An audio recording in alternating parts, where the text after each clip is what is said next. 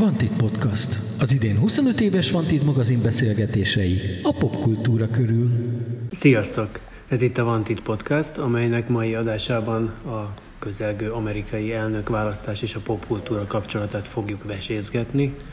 Vendégünk Lakner Zoltán politológus. Sziasztok, köszönöm és a meghívást. És, és én hozzá akartam tenni, hogy fekete öves popkultúra fogyasztó.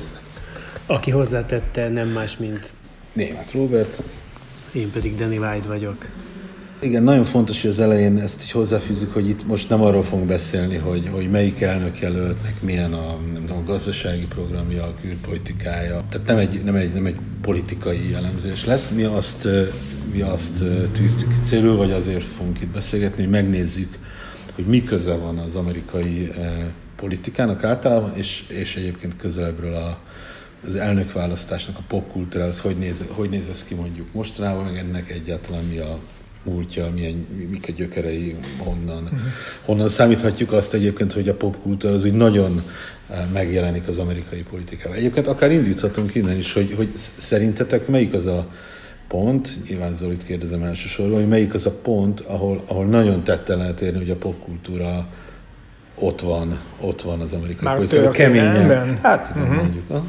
Hát amit én erről olvastam, mert komoly feladatot adhatok nekem, hogy erről beszélgessünk, amit én erről olvastam, hogy amikor azt kutatták, hogy tulajdonképpen meddig is nyúlik vissza az, hogy hírességek, és közöttük olyan hírességek, akik a művészetből ismert emberek megszólalnak és kifejezetten támogatnak kampányban résztvevő jelölteket. 1920 volt az első évszám, amivel találkoztam, az akkori republikánus elnök jelöltet William Hardingot támogatták az akkor már létező filmszakmának a nagyjai, tehát Mary Pickford és Douglas Fairbanks, a, ugye ők az akkori korszaknak a Brangelinája, vagy Brangelinái, vagy hát valójában a Brangelina páros, tehát Brad Pitt és Angelina Jolie mm. volt a, a, a Mary Pickford és a Douglas Fairbanksnek a 20-21. századi verziója. Szóval ez egy elég régi történet, ez pont száz éve volt.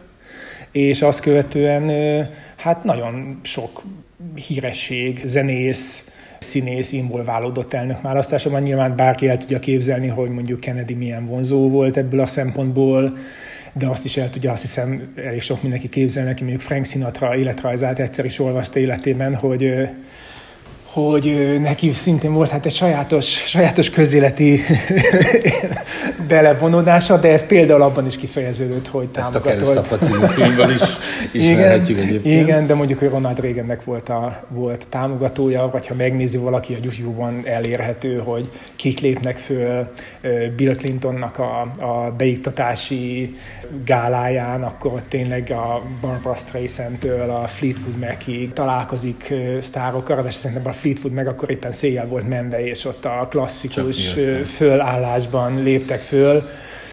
Ugye Obamának szintén hírneves, erről talán érdemes külön is beszélni, ö, ö, ö, támogatói voltak, és mondjuk, ha, ha most már akkor el, eljöttünk idáig, akkor, akkor az egy ilyen, szintén egy ilyen érdekes, tulajdonképpen botránykő, vagy hát nevetséges volt valamilyen szinten, hogy mondjuk például a Trump mennyire nem tudott lasszóval sem összefogdosni ö, föllépőket az ő beiktatási gálájára, és hogy az alkategóriás sztárok azok sorban mondták vissza a, a fellépés, mert hogy hát ők meg nagyon csalódottak voltak a legtöbben, hogy nem a demokraták győztek. Ha már, ha már itt lyukadtunk ki, vagy ide lyukadtunk ki, akkor, akkor az is itt a érdekes kérdés, hogy, hogy az, az, az ma már ilyen teljesen evidensnek tűnik, hogy, a, hogy, a, hogy a, az amerikai művészelit, mondjuk evel a nagyon szar fordulattal élve, művészelit, ez mondjuk demokrata, demokrata hogy, ez, hogy, ez, hogy ez mindig is így volt? Én azt képzelem egyébként, hogy igen.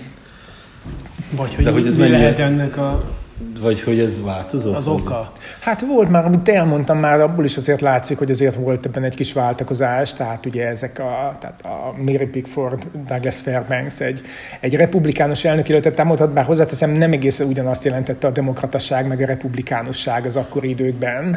Nyithatunk egy zárójelet Igen. Ügyben, hogy, hogy egyébként hogyan változott ez? Hát igazából a 60-as években zajlik le egy nagy fordulat, amikor Lyndon Johnsonnak a reformjai következtében elkezdi elkezdik komolyan venni azt, hogy az afroamerikai lakosságnak nem csak választójoggal kellene rendelkezni, hanem ténylegesen szavaz, szavazási lehetőséghez kellene őket juttatni.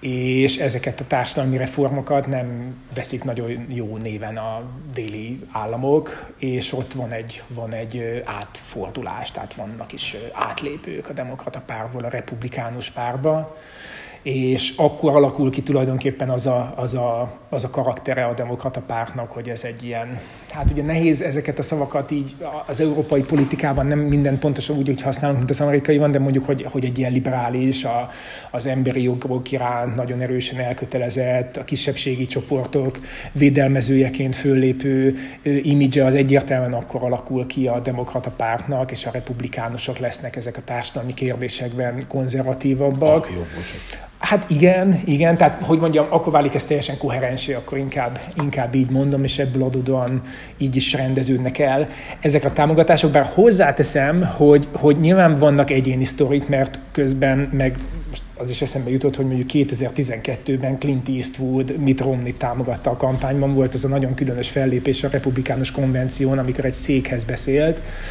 az öreg Clint és a képzeletbeli a képzeletbeli vendég, aki a széken, hát ugye nem ült, az Obama volt, és tulajdonképpen Clinton így szembesítette a be nem tartott ígéreteivel Obamát, ami, ami egy kicsit ilyen... ilyen Clint. Clint szembesítette Obamát, igen, ami ugye azért volt fura, mert hogy, mert hogy amúgy ez nyilván egy, nyilván egy jól megkomponált jelenetnek volt számomra, de hogy olyan sután sikerült, és hogy azért pont Clint Eastwoodra azt gondolnánk, hogy meg tud rendezni egy jelenetet. De nem is ezt akarom mondani, hanem hogy például ugye úgy tűnik fel a republikánus oldalon, hogy mondjuk ugye ugyanez az ember rendezi a Gran Turismo-t, szóval, hogy tehát egy nagyon is erős emberi jogi érzékenységgel, meg ezekre a szenzitív problémákra reflektáló filmjeiben ezzel foglalkozó emberként döntött így, szóval, hogy megállapíthatjuk, hogy a világ bonyolult. Igen, köszönöm szépen a Igen. zárást. Igen, de egyébként az érdekes is, amit mondtál, hogy ugye azért alapvetően ezt a, a kisebbségi jogok melletti kiállást, ezt, ezt lehet, hogy sematizálva, de, de azt gondolom, hogy aki nem foglalkozik olyan nagyon ezzel a kérdéssel közelről, az sematizálva fogja kezelni. Ezt Persze, a demokratákhoz kötjük. És ugye erre volt, a, amikor Kanye West szájából elhangzott, neki nem mondják meg, hogy hogyha ő fekete, akkor neki a demokratákra mm. kell szavazni, és aztán itt ő bejött egy harmadik utas versenyzőként. Ja, igen. Ez, erről kérdeznélek, hogy ugye mi tényleg alapvetően erről beszélünk a két oldalról, és közben időnként feltűnnek ilyen, ilyen harmadik, negyedik szereplők, akik amennyire én olvastam ennek utána, nem feltétlenül a végső győzelemre esélyesek, hanem sokszor lehet, hogy csak szavazatokat lopnak valahonnan, vagy, vagy képviselnek egy olyan ideát, amit azt gondolják, hogy egyik oldalon se jelenik meg, de mindezonáltal mégiscsak a, a mérleg mhm. nyelve lehetnek?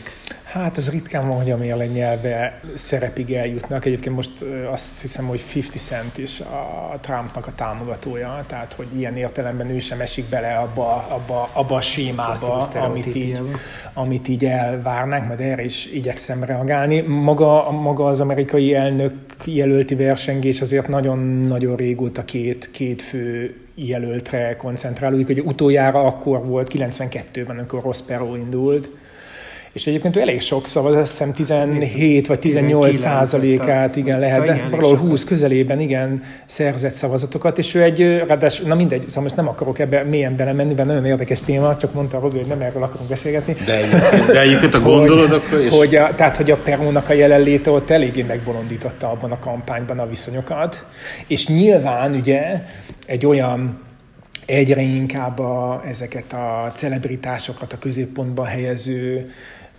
világban, ahol tulajdonképpen a politikusok is gyakran kifejezetten ezek, ezt, a, tehát ezt a fajta magatartásformát és szerepet igyekeznek betölteni egy ilyen, egy, ilyen, egy ilyen szerkezetű nyilvánosságban már annyira nem is nagyon meglepő, hogy a hírességek és a politikusok világa között van átjárás. Egyébként ez önmagában persze nyilván nem újdonság, tehát itt Ronald reagan emlegettük már korábban, aki egyébként a, most bárki, egyet, bárki szeretőt, vagy sem egy nagyon sikeres elnöke volt az Egyesült Államoknak, a nagyon magasra értékelik a volt elnökök közül. Talán éppenséggel az most a különbség, hogy az itt említett példa kapcsán, hogy mondjuk azért régen mögött egy nagyon komoly stáb volt, őt a mai napig a saját konzervatív ideológiájának egy megújítójának tartják, tehát hogy azért, hogy nem a celebrity jellegével igyekezett elnökválasztást nyerni, hanem az beforgatták ezt a népszerűséget, és egyáltalán azt a színészi tudás, ugye az, sokan mondják Ronald Reaganról, élete legnagyobb alakítása volt az elnökség, de azért ebben volt tartalom, szóval abban ott volt content rendesen, és mondjuk ehhez képest az egy változás, hogyha valaki tényleg csak a, csak a, csak a külsőségeket viszi ki, vagy egyetlen egy olyan gondolatra, elemre építi rá az elnök jelöltséget, ami mondjuk valamilyen protestet jelent ezzel a, ezzel a fönnálló, polarizált, kétpólusú politikai élettel és a, és a stabilan kiszámítható mondani valókkal szemben. És itt azért ugye mégiscsak bejön az, hogy, hogy, hogy el lehet indulni úgy a választáson, hogy, hogy ha jól tudom, hogy nem minden államban indulsz te el az elnökválasztáson, hanem csak néhány államban, és, és ezzel azért meg lehet bolondítani egy Meg lehet bolondítani, igen. Lehet... Igen, de amikor utoljára ennek lehetett jelentőség, az a 2000-es elnökválasztás volt, amikor ugye annyira pici volt a különbség, országos szinten is most ebből nem készült, hanem talán 500 ezer szavazat volt a különbség, ugye egy, egy több mint 300 milliós országban, ez nagyon kevés, a, az, a fiatalabb Bush és El Gore között, ráadásul a Popular Vote-ban El Gore nyert, az elektori szavazatokban. A, azt hiszem, hogy tulajdonképpen a lehetséges legminimálisabb különbséggel győzött George Bush, és akkor ott sokan mondták azt, hogy a, az, a, az a zöld párti jelölt, aki, aki versenyben volt, és pár százaléknyi szavazatot szerzett, ami azért volt érdekes, mert El Gore-nak egy erős ilyen zöld involváltsága volt, tehát ő már alelnökként is vitte ezt a zöld agendát, tehát hogy úgymond elvett tőle szavazatokat, ez a magyar politikából egy ilyen ismert dolog, hogy akkor most szabad-e az összefogással szemben elindulni, vagy sem. Szóval ugye ez olyan dolog, hogy a választó persze, a választó persze el tudja dönteni szerintem, hogy kire akar, meg kire nem akar szavazni, és szerintem, hogyha egy ilyen amerikai elnöki rendszer van, hogy teljesen világos, hogy két nagy párt főjelöltje között el a választás, valaki leszavaz a zöld indulóra, annak nagyon tudatosnak kell lennie, és felteltően az nem annyira akart a két nagy párt jelöltjére szavazni, de ez csak egy visszamenőlegesen koca elemzés 20 év után. Kennedy neve elhangzott, nem tudom, 13 mondattal ezelőtt. Talán mintha ő lenne a, így a, mit tudom én, az az első olyan figura, akit, akit nevezhetünk ilyen kvázi popstárnak, és ő megnyitott egy, uh-huh. megnyitott egy új egy új vonalat, vagy egy új narratívát az elnöki szerep előtt. De közben itt néztem, hogy mit tudom én, Eisenhower, ő már szerepelt az Ed Sullivan show-ban. Uh, Nixon a Fehér Házba hívta Elvis-t. Uh-huh.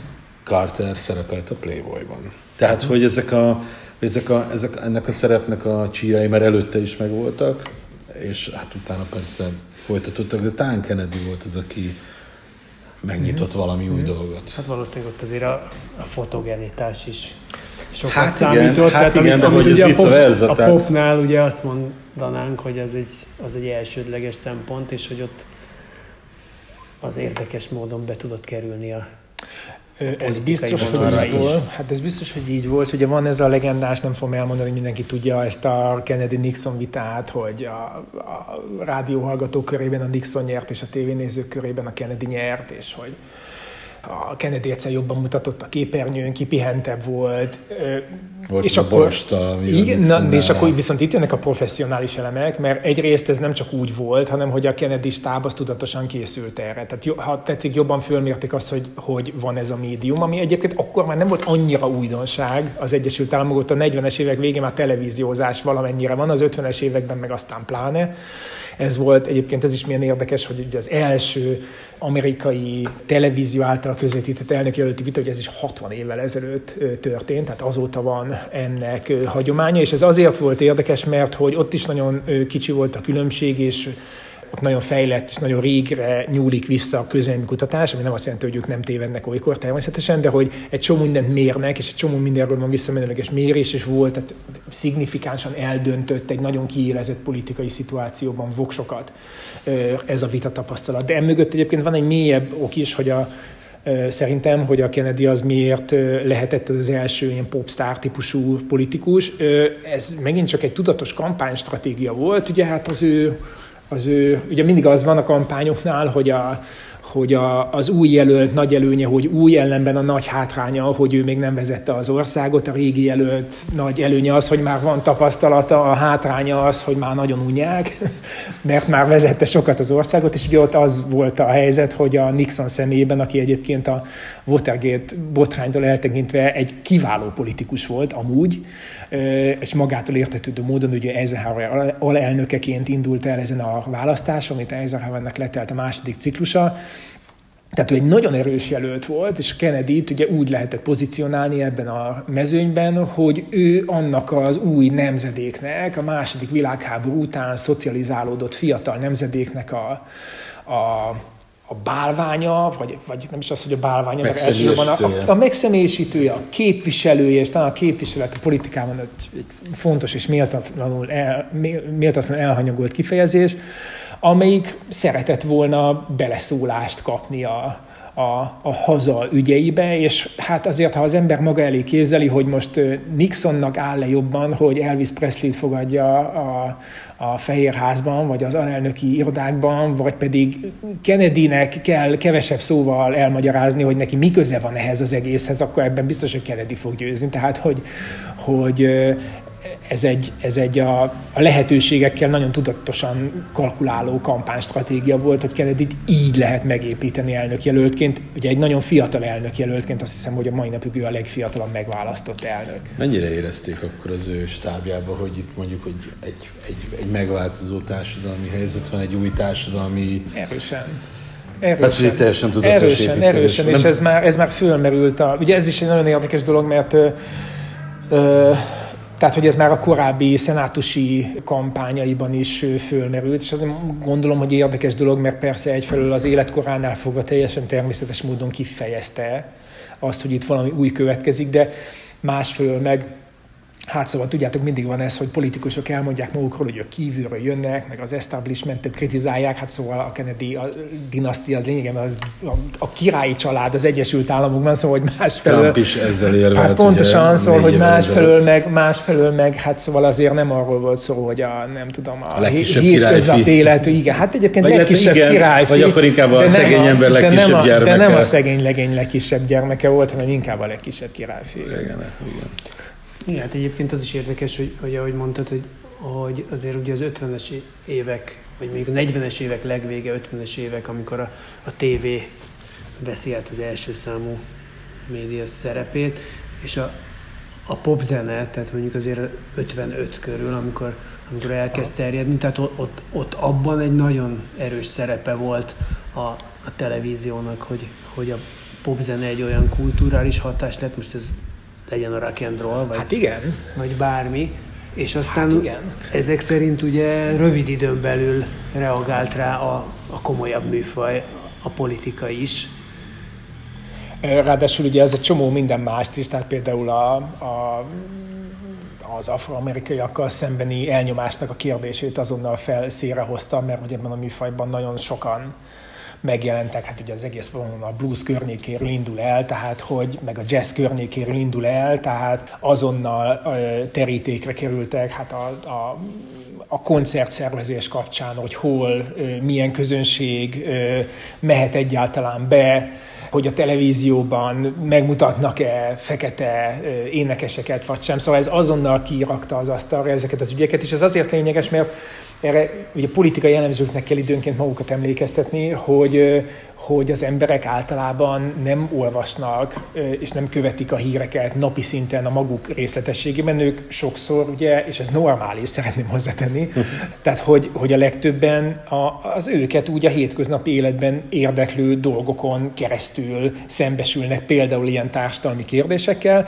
és egyébként hozzáteszem, ez az egész sztárvilág támogatja a politikusokat, dolog is azért izgalmas, mert hogy, és azért, azért nagyon fontos, és kampány szempontból kifizetődő, mert ugye nem arról kell meggyőzni a választópolgárt, hogy jöjjön oda egy politikai felületre, amit ő nem szokott látogatni, hanem az általa amúgy is követett színész, vagy énekes, vagy bármilyen egyéb hírességnek az oldalán, most éppen közösségi médiában vannak saját profiljaik, de mondjuk már korábban is voltak olyan sajtótermékek, ahol ők szerepeltek, bulvár médiában, és ezt nem pejoratíve mondom, tehát ez egy másik világa a, a sajtónak, tehát a bulvár médiába kell odavinni a politikáról szóló ügyeket, és ha van olyan híresség, aki fölvállalja az ezzel kapcsolatos megszólalást, akkor ez sokkal nagyobb és könnyebb elérést jelent a választópolgár számára, nem neki kell megfizetnie képletesen szólva a tájékozódás költségét, hogy valami olyasmit csinál, amit addig nem csinált, hogy elmegy és egy fullos politikai újságot vásárol, hanem oda jön hozzá, és abban a,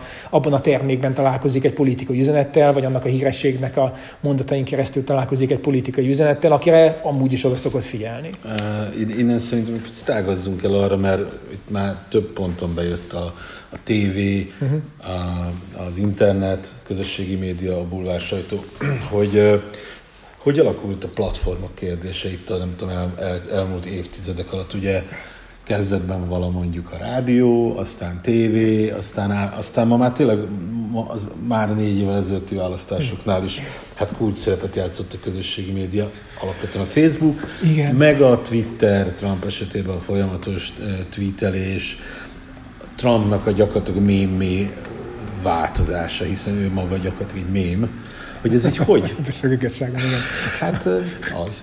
Hogy ez, hogy ez, ez, hogy ez hogy ívelődött át ez a csúnya magyarságra az elmúlt hát, 50-60 év? Hát nagyjából egyébként elmondtad, meg hát, ezt talán így ki lehet találni, de én inkább, inkább azt mondanám ebből adódóan, tehát nyilván ugye ott valahol az Obama kampány környékén volt egy áttörés a, a részben a közösségi média használatban, a részben pedig a, az internetes felületeken gyűjtött kis adományok kapcsán, hogy az Obama kampánynak volt a nagy találmánya, hogy kis, kis pénzekből 5-10-20 dollárokból ö, óriási tömegben össze lehet szedni olyan mennyiségű pénzt, ö, amiről korábban, hát azt most nem mondom, hogy nem álmodtak, de minden esetre, minden esetre nagyon jelentős a kampányt finanszírozó összeget lehet összeszedni, miközben korábban kifejezetten a, a nagy a nagy támogatókat ö, célozták meg, akik persze utána nyilván kértek ezért valamit, tehát valamilyen lobbyerőt kellett ehhez ö, ö, vásárolni, de az az érdekes valójában szerintem, hogy ö,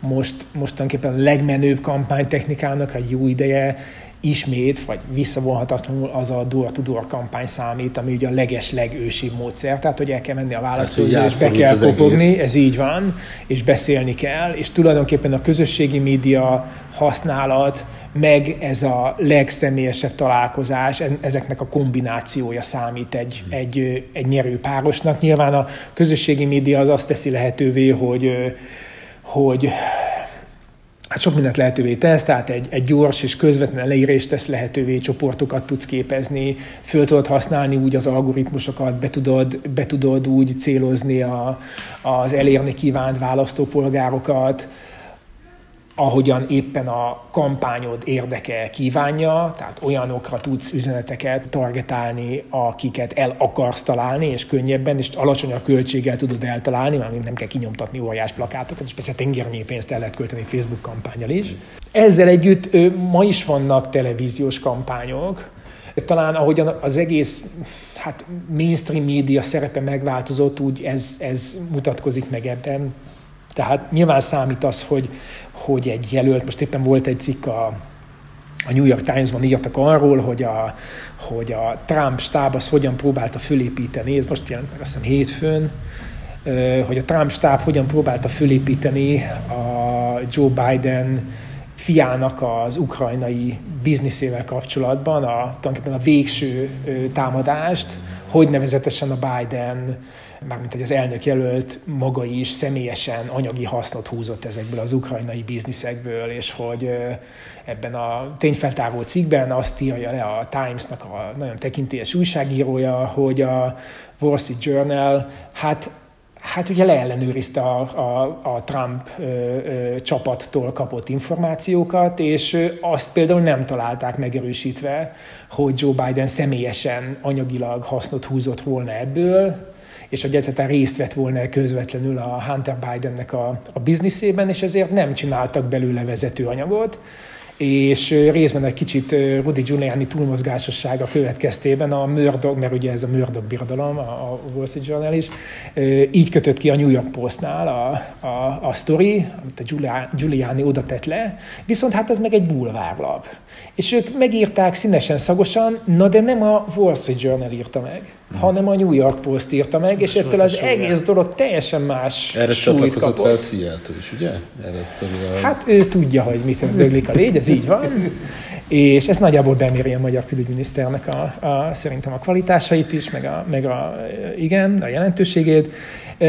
És hogy ebből adódóan teljesen máshogy sült el az egész dolog, tehát nem határozta meg a kampánynak azt a, azt a periódusát, amelyikre ezt szánták, és ilyen értelemben ma is van jelentőség a mainstream médiának. Ugye pont arról elmékedik a New York Times-nak az újságírója, nagyon érdekes egyébként, egy oknyomozó cikk után tulajdonképpen egy ilyen erkölcsi tanulságot is olvashatunk elég hosszan, ami arról szól, hogy a láma média, a, ha gyakorolja a kapuőr szerepet, akkor, akkor, akkor igenis meg tudja határozni például a kampánynak a menetét, Egyszerűen azzal, hogy leellenőrzi, hogy a beáramló mindenféle információnak látszó dolog közül mi az, ami ténylegesen információnak uh-huh.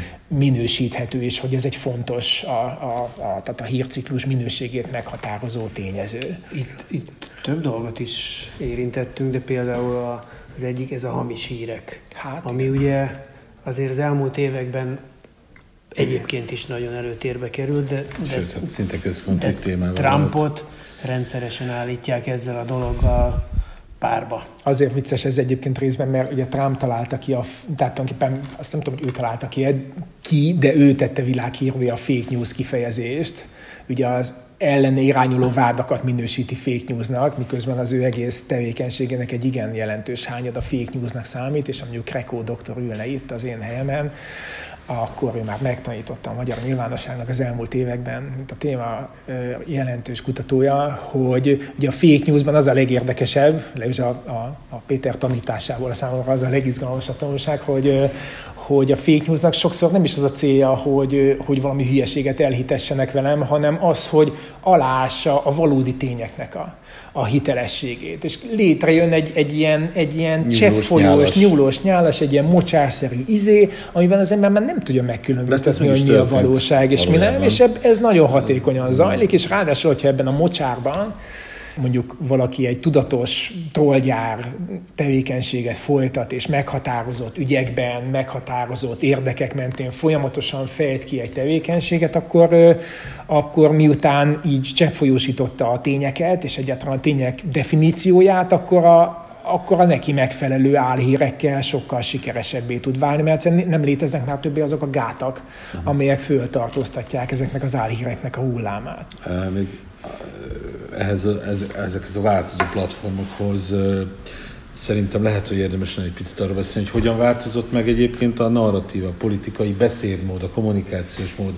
Onnantól kezdve, hogy volt egy darab, egy darab televíziókészülék, amin keresztül, persze a sajtót leszámítva, amin keresztül eljutott az információ a választóhoz.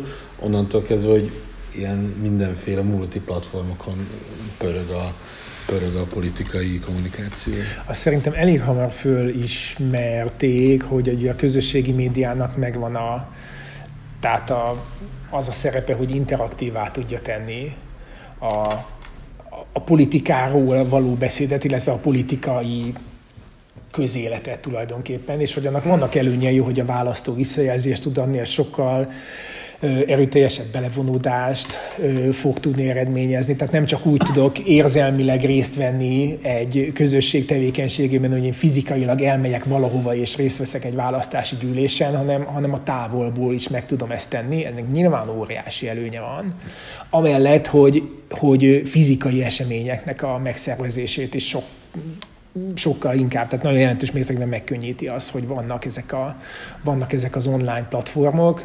Folyamatosan föl lehet tartani ugye azokat a csoportokat, amelyek egy-egy jelöltet támogatnak, tehát könnyebb, hogy mondjam, kitölteni a holtidőt, két kampány közötti időszakban, amellett, hogy egyébként az Egyesült Államokban ma is léteznek ezek a, ugye mi csak az elnök jelölti viták kapcsán találkozunk, ha éppen találkozunk ezekkel a town hall típusú eseményekkel, amikor a választók kérdezhetnek a jelöltektől, de ez a teljesen hétköznapi dolog. Tehát amikor a képviselők hazamennek a saját körzetükbe, akkor ők ilyen town hall meetingeket tartanak, és Szóval, hogy ez így van, és ez nem, nem ment ki a divatból, alátámasztva azt, amit mondtam, hogy, hogy a személyes találkozás továbbra is egy nagyon, nagyon jelentős aktusa a, a politika csinálásnak, És hát aztán egy ponton nyilván elkezdték azt észrevenni, hogy hát ezeket a, egyrészt a, a közösségi média is meghekkelhető, hogy így a, így a legsúlyosabb dolgot mondjam, másfelől pedig a, a tudatos hekkelésen túlmenően is, és a tudatos álhírgyártáson túlmenően is, ugye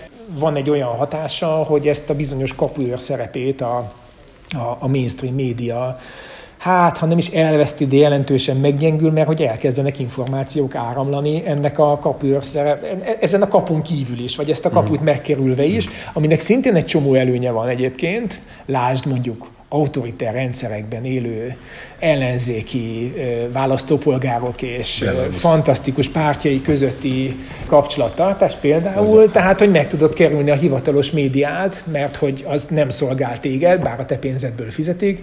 És átjutnak az információk pontosan, falakon. Pontosan, de valóban másfelől meg átjuthatnak ezeken a falakon teljesen fals információnak látszó dolgok is. De bocsánat, én igazából azt, arra is kíváncsi hogy, hogy, de hogy magát a beszédnek a stílusát hogyan változtatta?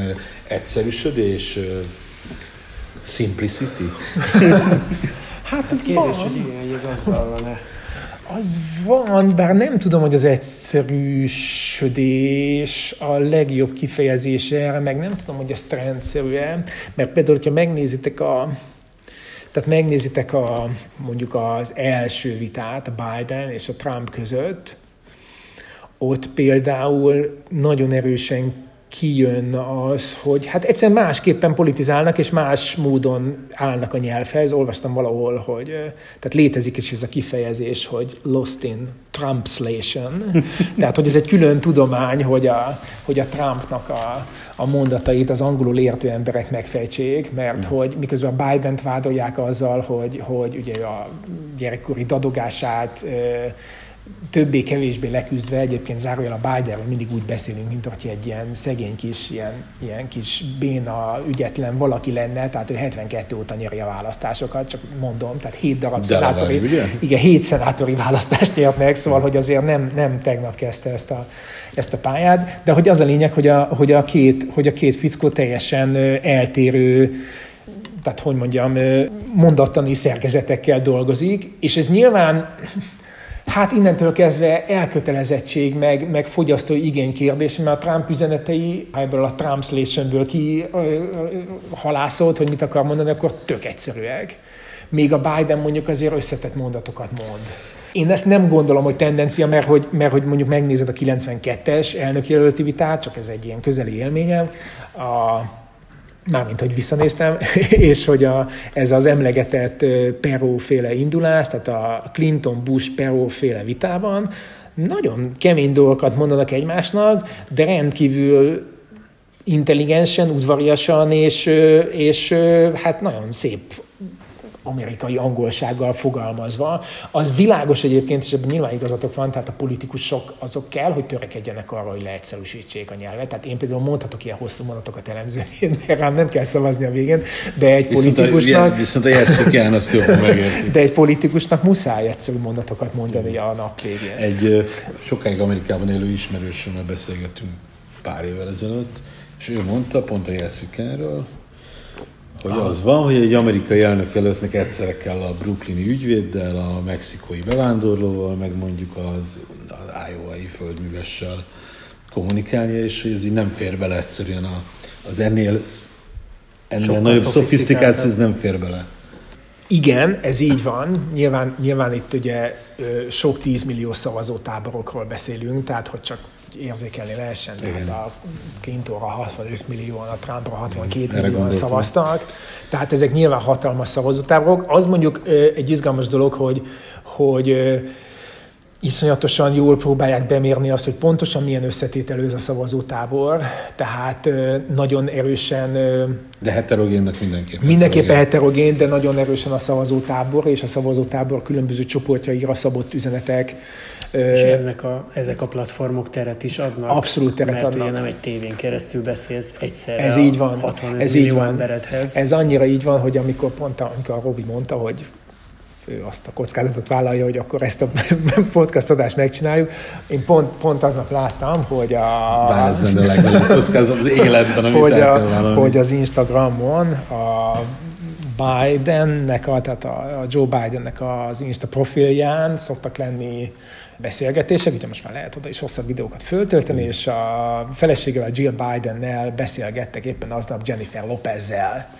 És ugye ez teljesen világos, hogy a, hogy a latinó szavazóknak szól, akik között, a, akiknek a körében a demokratáknak nagyon jelentős előnyük van, de mondjuk én olvastam olyan elemzést is, nem vagyok az amerikai politikának a szakértője, csak, csak nyilván az embert nagyon érdekli ez a dolog, meg szerintem manapság leginkább azok az elemzések érdekesek, amelyek arról szólnak, hogy hogyan nyerhet mégis a Trump, szóval hogy annyira minden szám a Biden mellett szól, és közben van egy négy évvel ezelőtti tapasztalatunk, hogy valójában Volt ezek már. a legizgalmasabbak, és például olvastam olyat, hogy, hogy a, hogy a Biden előnye persze óriási továbbra is az afroamerikai, meg a, meg a, meg a uh, hispano szavazói csoport körében, de nem olyan nagy, mint volt, mármint hogy a hátránya nem olyan nagy a Trumpnak, mint volt korábban, miközben a Biden megjavította a fehér szavazóknak a körében a Clinton számaihoz képest, tehát ebben is valahogy szorosabbá vált a verseny, és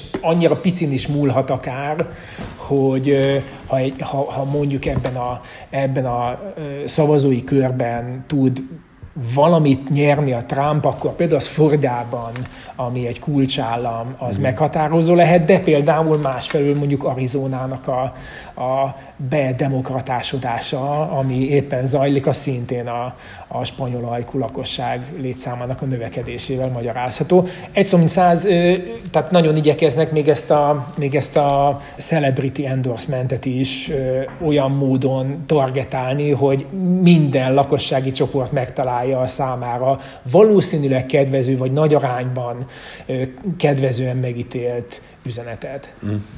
Azzal egyébként, hogy, hogy ahogy változott a kommunikációs csatorna, tehát mondjuk azt, hogy a tévé felől eltolódott. A, Vagy sokszorozottak inkább. A, so, igen, de hogy sok, sok embert ugye már az a típusú uh-huh. média nem ér el.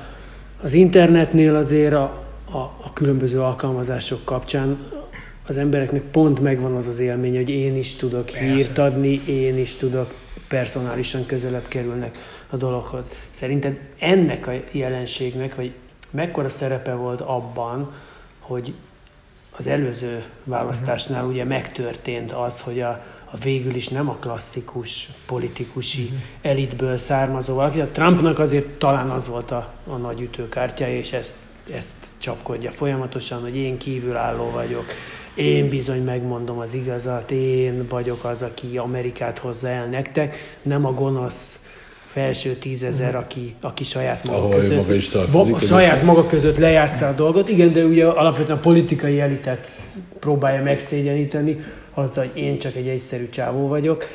Ugyanez a stratégia 20 évvel ezelőtt is ugyanilyet tudott volna szólni. Hmm. Ez vagy... nagyon érdekes kérdés.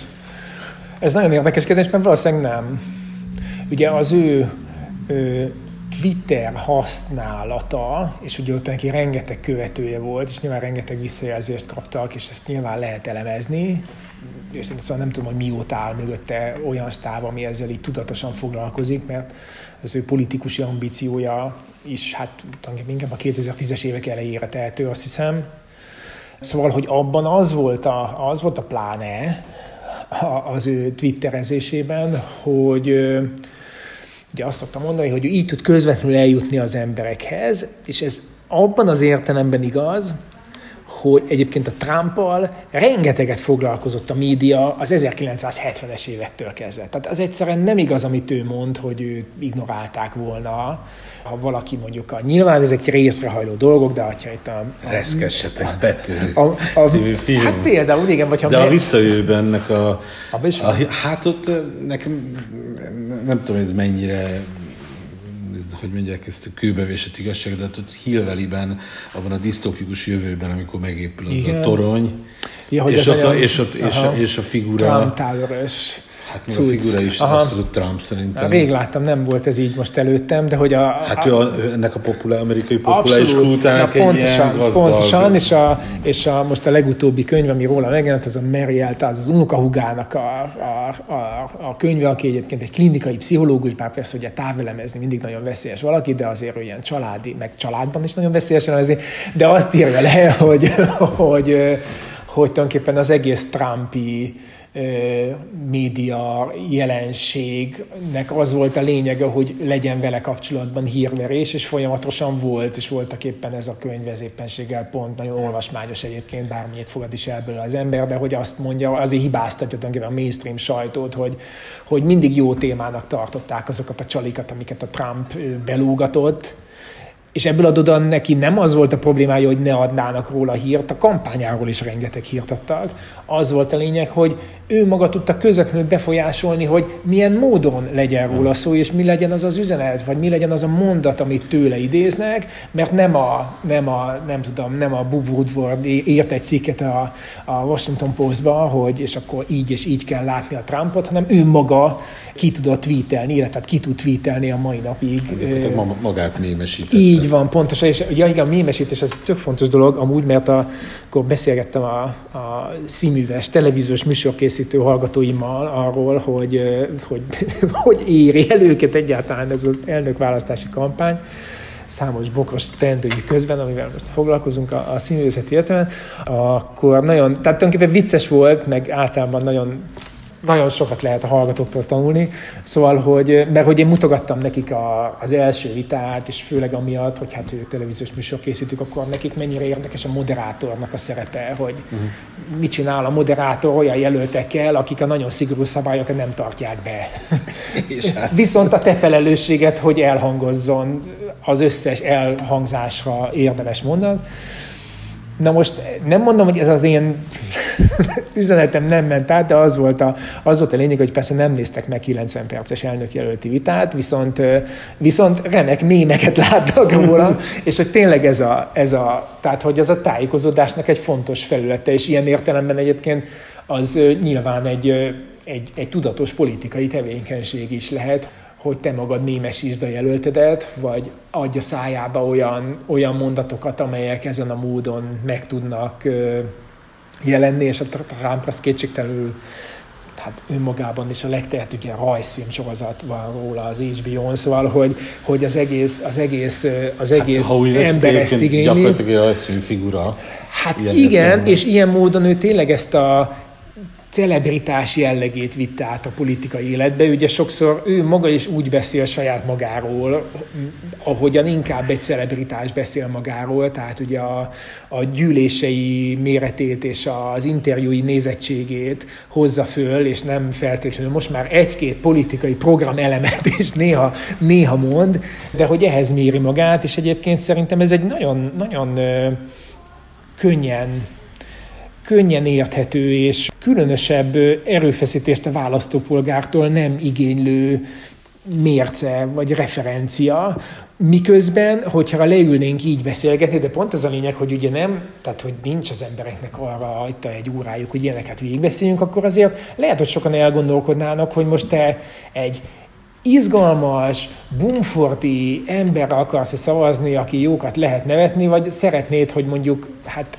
esetleg tudván, hogy nála van a piros gombot tartalmazó táska, esetleg egy düroham közben ne nyomjon meg valamit, amivel nem akarom ennyire leegyszerűsíteni a Trumpnak a politikáját, mert egyébként az, hogy ő ö, a a, ugye ezekben a rozsdővezetekben megtalálta a hangot, megtalálta az utat, a, az elhanyagolt a magukat teljesen ilyen leírtnak, megélő egykori munkásszavazatokhoz, hogy rátalálta arra, nem magától ez egy régi törekvés, hogy ez a különböző identitáspolitikákban magát, hát úgymond elárvultnak való fehér középosztály, ez egy ilyen bajnokot lásson benne, és akkor, hogy most ez kell-e feltétlenül egy fehér felsőbbrendűség, ilyen kikacsintás, hát ebben szerintem nem vagyok biztos, de ez egy elég szégyenteljes része nyilván a, az ezzel kapcsolatos néha bizonytalankodó nyilatkozata. Az, hogy ő fölindített egy üzletemberi mást, talán azt hiszem így pontosabb fogalmazni, és, és az emberek beleláttak egy ilyen, ugye az Art of the Deal nyomán, beleláttak egy olyan figurát, aki meg tud kötni jó üzleteket az ország számára is. Tehát azért ezek, ezek azért politikai állításokkal összekapcsolhatók, és tulajdonképpen igazából inkább az történt, hogy ez a figura ez találkozott bizonyos a republikánus pártban létező csoportokkal, és bizonyos republikánus sok felé hajló szavazóknak az elvárásaival, és ez az egész együtt így tett ki egy győztes jelöltet, szóval azért attól mindenki óvnék, hogy a Trumpban egyszerűen csak egy bócot lásson. Egyébként, ja. Csak annyit akartam mondani, hogy a, amit mondtál még az elején, hogy ugye oda viszi, a, tehát hogy, hogy nem a, a politika terepén akar találkozni az emberekkel, hanem oda megy hozzá Igen. ezekkel a populáris eszközökkel. Hát azért szórakoztatóipar területére ez azt is jelenti, hogy egy olyan, dolgot, egy olyan dolgot nyomogat, ami, ami folyamatos, tehát hogy az sokkal jobban jelen van, most a mi életünkben persze korunknál, stb. uh-huh. fogva abszolút jelen van a popkultúra, de azért alapvetően az emberek fogyasztása, tehát zenét sokan hallgatnak, igen. ezekkel a celebritásokkal, filmek kapcsán bárhogy sokan találkoznak, meg, tehát igen. talán ott könnyebb is azt mondani, hát, hát én is ebben valami olyasmi történt, de most ez lehet egy kicsit elnagyolt, hogy, hogy végül is neki olyan értelemben kisebb gondja volt ezekkel a celebrity endorsementekkel, mint más jelölteknek, hiszen ő maga egy celebritás, tehát ha tetszik, ő maga jelen van azon a, az, azokon a bulvár felületeken, a, amit a legtöbben fogyasztanak, tehát neki talán ez kevésbé volt érdekes, hogy most akkor nem tudom én hány, hány, hány És egyébként tök érdekes, mert ez, mert, ez a, mert ez a színészség, vagy, vagy ez a fajta ilyen színészi attitűd, ami nála megvan, az ugye, ez is megvolt már elemeiben korábban, tehát régen ugye konkrétan színész volt, de, de mit én, Clinton is kiállt zenélni, Obama kiállt énekelni, um, szóval hogy ezek az elemek azért már így felfelbukkantak az előző elnököknél. Mint olyan a Obamánál fontos, hogy miket olvas, a, a könyves listáját uh-huh. kihozza az újság. Szóval, hogy igen, ugye ez azt hiszem, hogy egy olyan eleve, egy olyan nem csak, hogy olyan politikai kultúra, hanem egy olyan a nyilvános szereplést, az intézményi szocializációban is sokkal erősebben fejlesztő országról beszélünk, ahol ugye az embereknek az önkifejezése, az önmegvalósítása, amiben egyébként persze nyilván most nem mesélem el a, a társadalmi egyenlőtlenségeket, szóval tudjuk, hogy ez nem úgy van, hogy a tehetség kipattan, és akkor ő befutja a karriert, mm. ez, az amerikai állam sem ennyire államszerű, de az, hogy a, a nyilvános megszólalások azok ilyen értelemben kevésbé mereven kötöttek, és hogy pont, hogy elvárás azt hiszem ezekkel a nyilvánosság elé lépő szereplőkkel kapcsolatban, hogy képesek legyenek ebben az értelemben is lekötni a, a választók figyelmét, hogy megmutassák az emberi oldalukat, ezek persze nagyon jól kiszámított emberi oldal megmutatás és spontaneitások, tehát hogy nem, nem Clinton nem csak előkapta a hóna alól a mindig nála lévő szakszofont, hanem hát ezek nagyon jól fölépített események természetesen, de hogy van egy, van egy ilyen nagyon erős elvárás azzal kapcsolatosan, hogy, hogy legyen megmutatva, hogy a hétköznapi ember az miért tud velük azonosulni, vagy mi az a, mi az, az érdekesség bennük, amit te mondjuk egy reggeli, több tízmillió ember által nézett reggeli műsorban is, ahol nem nagyon milyen politikai politizálnak, csak egy kicsit megmutatják, föl lehet meg mutatni, az és azzal lehet szerepelni. Hát így van, így van. Tök hogy mondtad ezt a sajátos amerikai attitűdöt, amiből, amiből sok minden, amit, vagy amiről eddig beszélgettünk, felépül, vagy következik, hogy az is egy ilyen nagyon sajátos amerikai attitűd, ha a szórakoztatóipar és a politika kapcsolatára beszélünk, hogy Amerikában teljesen explicit módon odaállnak a ja, igen. zenészek, tehát hogy nincs az a fajta európai ilyen szerénység, vagy, vagy, vagy félénkség, vagy, vagy, vagy, nem tudom, vagy egyfajta kultúra, ahol nem illik, nem illik odaállni. Európában talán ez kevésbé. Talán kevésbé, de egyébként azért van, tehát a, nem tudom én, tudom én, Glenda Jackson, ugye ő Labour képviselő is lett, és szerintem ő már... már annyiban igazad, hogy ez változott, meg még Magyarországon is szóval, változott, hogy, szóval, de nagyon sokáig nem így volt. Nagyon sokáig nem így hát volt. Talán, a, talán a tömegességében van Azt hiszem a tömegességében mert, mert van különbség. Azt gondolom, hogy mindenhol állogatnak oda emberek, és mondják azt, hogyha valamivel nagyon igen. nem, vagy ha valamivel nagyon igen, de az, hogy, hogy egyébként az egy és nem is tudom, de egy valahol egy identifikációs uh-huh. mutató legyen, hogy én melyik jelölt mellé állok oda.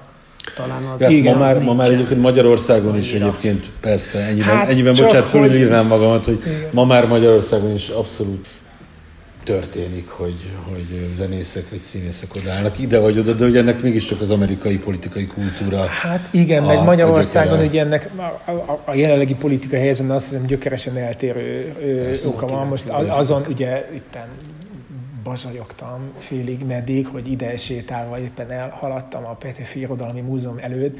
Szóval mondjuk ugye Bruce Springsteen nem azért ad ki lemezt, mert Demeter Szilárd adott neki pénzt, hogy csinálhasson felvételt, hanem tehát, hogy ott van egy, egy olyan szórakoztató ipar, aminek nyilván megvannak a maga hátrányai, meg megvannak a nagy Már pénzügyi hogy ott mogulja. valaki odaáll, ezért vagy ezért, akkor egyébként van egy egyébként már Így van, felépített pontosan, pontosan élete. tehát nincs, nincs, egy, nincs egy politikától, államtól való függőség, tehát ez egyrészt lehetővé is teszi ezeknek a művészeknek azt, hogy kinyilvánítsák a véleményüket, mert nincsen egy közvetlen szankció, ami érheti őket, másrészt hát ezért hitelesebbek is mert tudom, hogy nem azért mondtam, mert pénzt kapott a kormányzótól, tehát hogy ez a dolog így ebben a formában föl sem, föl sem merül éppenséggel, Míg mondjuk most Magyarországon, hát van egy ilyen udvari művészet, egy ilyen, hogy mondjam, a, van erre egy kifejezés, amiben- könnyűzenei kultúra. Hát igen, de nem is ezt akartam mondani, a hitvallók, szóval vannak a hitvallók, akik, akik én nem vitatom el tőlük, hogy esetleg adott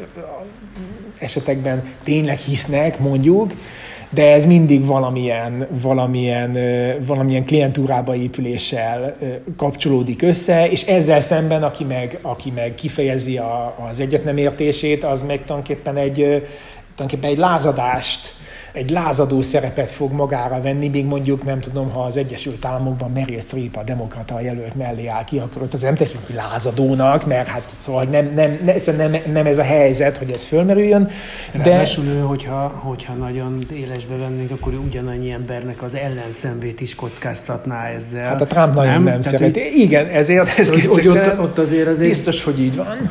Biztos, hogy őszintén szóval nem tudom, hogy ezt mérik-e.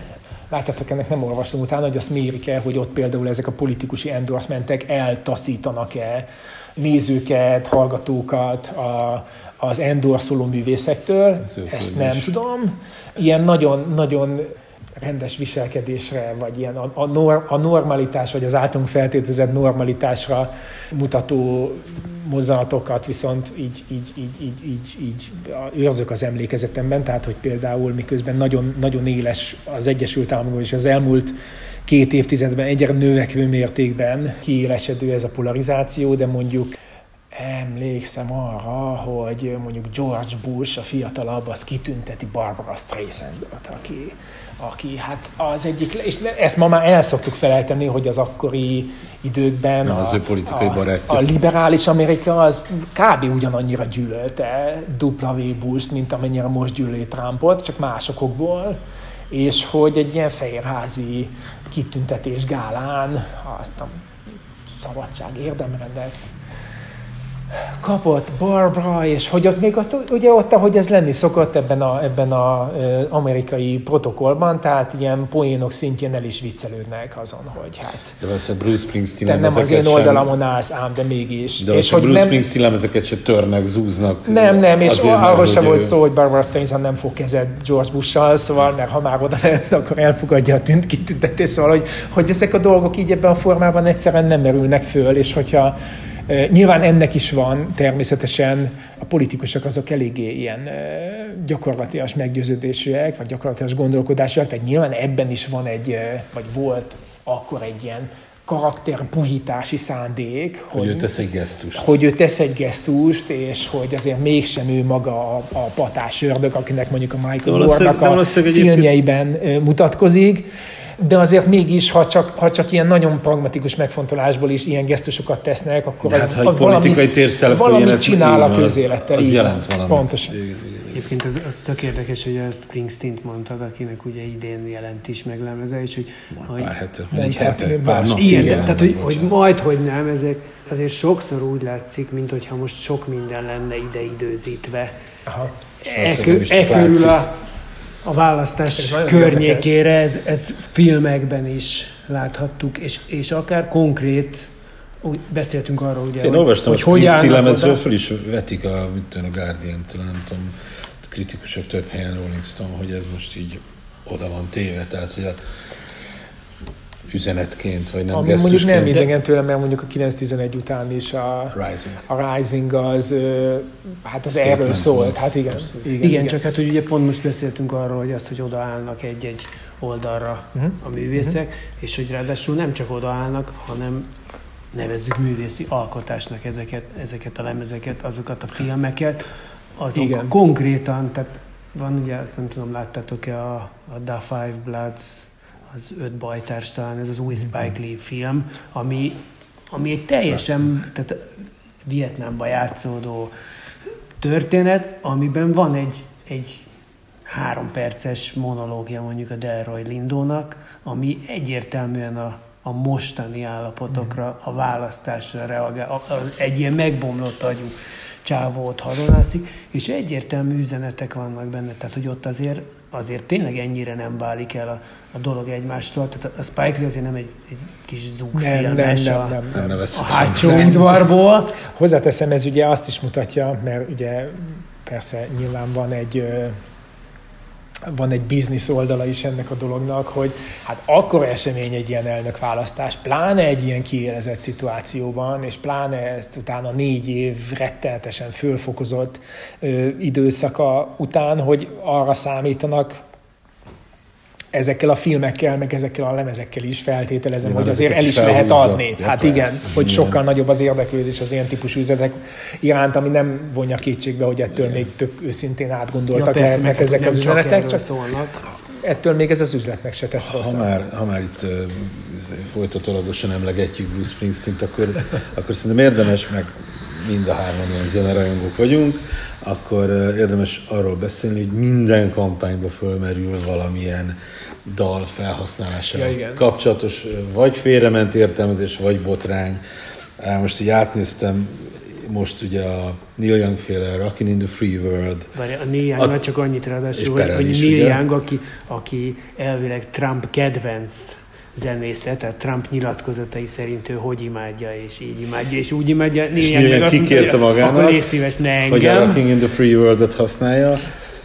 Tom Petty jogutódjai Hát ugye igen, a igen. Back Down Igen. kapcsán, és uh, nem is tudom, talán ja, hát a Rolling Stonesnak Igen, négy év után megint a You Can Always Get What You Want-ot használja, megint megtiltották, hogy használja Trump a, a, a, és hát ugye ennek az ős sztoria az a Born in the USA, a 84-ben. 84-es 84, régen kampányban. Ugye a Born in the USA-ről tudni kell, hogy az eredetileg nem egy ilyen dal, mint ahogy megismerte a világ, hanem ez még a Nebraska című lemezre készült hideglelős, egyszergitáros, ilyen posztvietnámi traumát feldolgozó dal, csak aztán lett belőle egy stadionrock szám, és, és hát a régen az mint egy ilyen nagy amerikai álmot megvaló dalt prezentált, amiközben kiderült, hát nem kiderült, hát miközben jelezték finoman, hogy hát nem erről van szó. Szóval, hogy itt ez a fajta... Vagy hát nem is mindig annyira finoman. Igen, vagy nem is annyira finoman. Szóval, hogy ez egy végig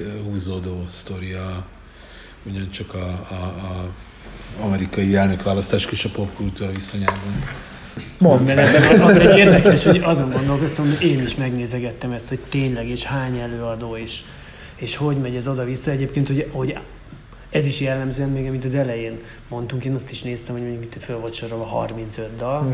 és abból 5 volt, amit a, a demokratáktól vontak vissza, Ja, ja. a többit meg a másik oldalról, tehát hogy ez azért van egyfajta ilyen polarizálódás ott valószínűleg a művészeknél is, hogy, hogy mi mellé teszik oda a cuccukat, és mi mellé nem teszik oda. De, de hogy igazából, ami, amin így elgondolkoztam, hogy miközben most azt mondjuk az elmúlt néhány évben már, hogy ahogy, ez, ahogy a zenefogyasztás a, a fiatalabb generációknál mennyire más irányba tolódik el, meg hogy hogyan hallgatják, és hogy veszít a jelentőségéből, és nem az a, nem ugyanazt a szerepet tölti be a, a, az ifjabbak életében, mint mondjuk a miénkben, vagy a, vagy a nálunk idősebbekében, és hogy ennek ellenére mégis mennyi, mennyi botrány van ebből, vagy mennyiszer akadnak össze ezek. De jellemzően egyébként inkább az idősebb generáció zenészei azok, akik, mert hogy az ő dalaik nyilván azok a nagy Amiket a legtöbben ismernek átfogó, nyilván. Nyilván, Na, meg a- hozzáteszem, ez minden országban igaz, hogy a fiatal korosztályok a legkevésbé aktív szavazók, tehát ilyen értelemben a, a középkorosztályok, meg Ez az idős mondod. Egyébként korosztályok azt te me- hogy látod, hogy az, a legfontosabb.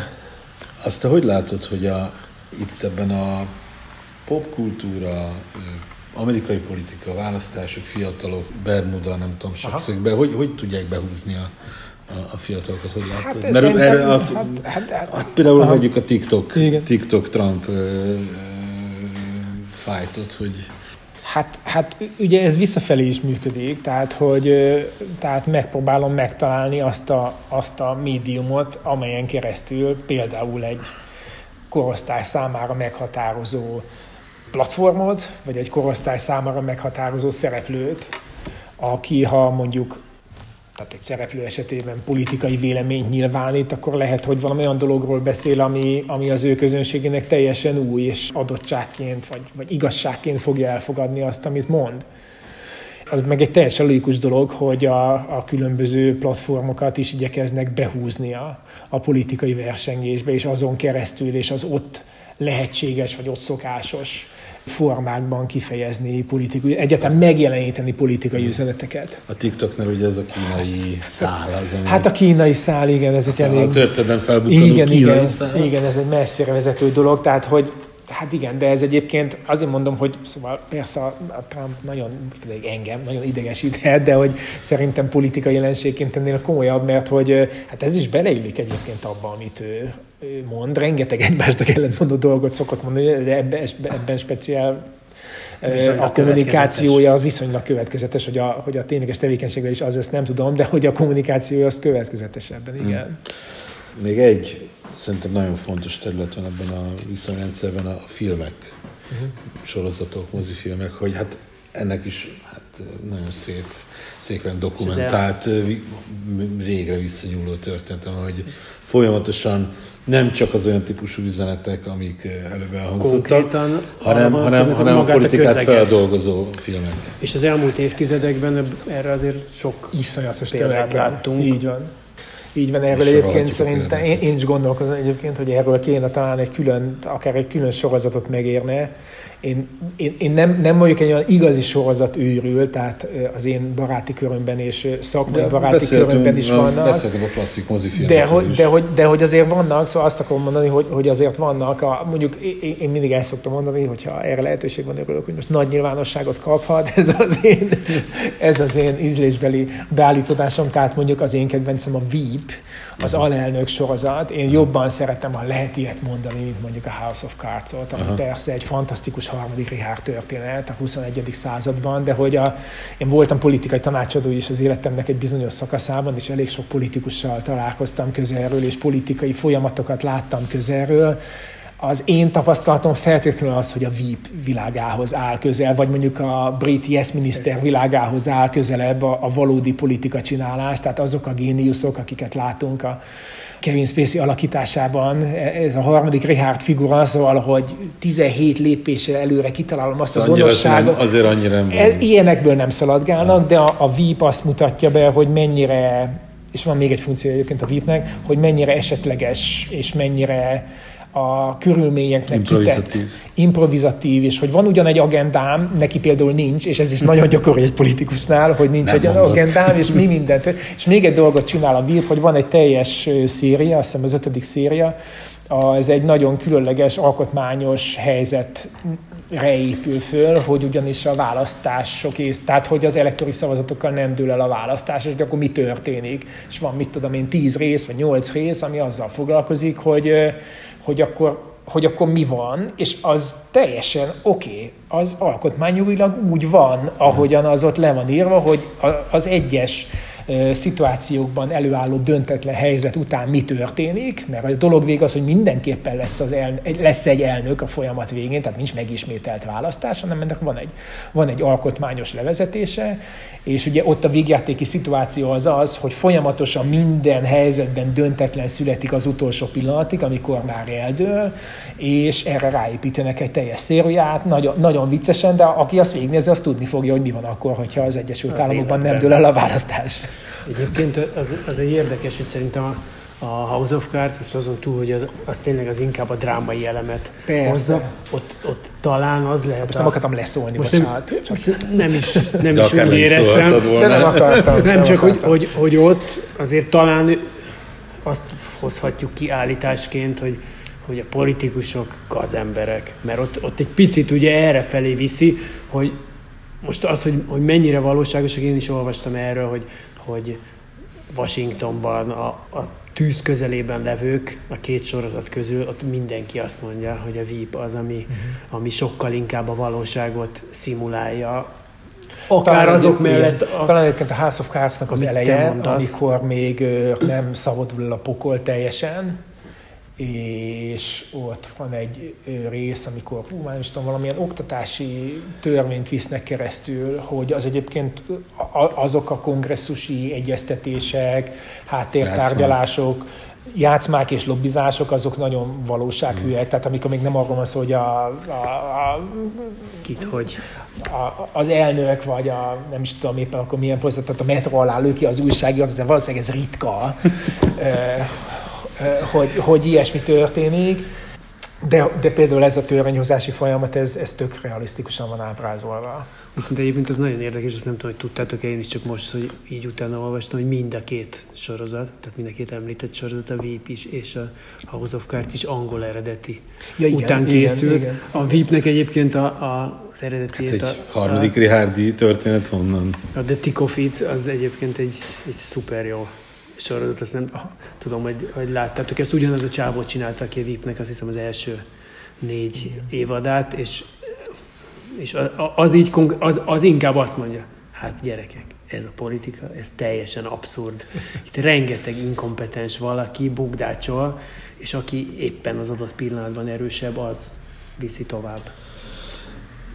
A végére pedig nyilván a leg hülyébb kérdés, Mit amit megteltem. Kérlek szépen, hogy mi a tipped?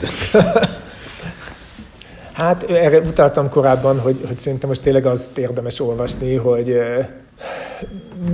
mi szól az egyébként nagyon egyértelmű számok ellen, mert hogy tényleg van egy négy évvel korábbi tapasztalatunk, és azért azt érdemes elmondani, hogy amikor tehát valamilyen nagyon váratlan dolog történik, amilyen a 2016-ban a Trumpnak a győzelme volt, akkor részben a politikai stábok, részben a közvéleménykutatók igyekeznek fejleszteni a módszereiket. Aha.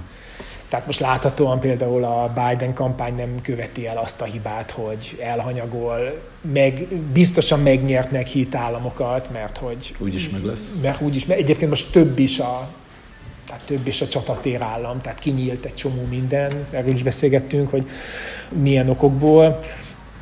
Hát én nem tudok más mondani, én nagyon csodálkoznék, ha nem a Biden győzne, mert hogy egyszerűen minden, minden leírt szám emellett szól, ugye a Trump mellett annyi szól, és ez nem kevés egyébként, hogy nagyon elszánt támogatói vannak, hogy valószínűleg nagyon jók a terepen történő mozgósításban, és sokkal szervezettebb lett a Trump körül így spontán összegyűlő republikánus tábor, tehát sokkal, sokkal, sokkal magabiztosabban maga mögött tudhatja a republikánus pártot, mint 2016-ban, és van egy csomó minden, amit nem tudunk.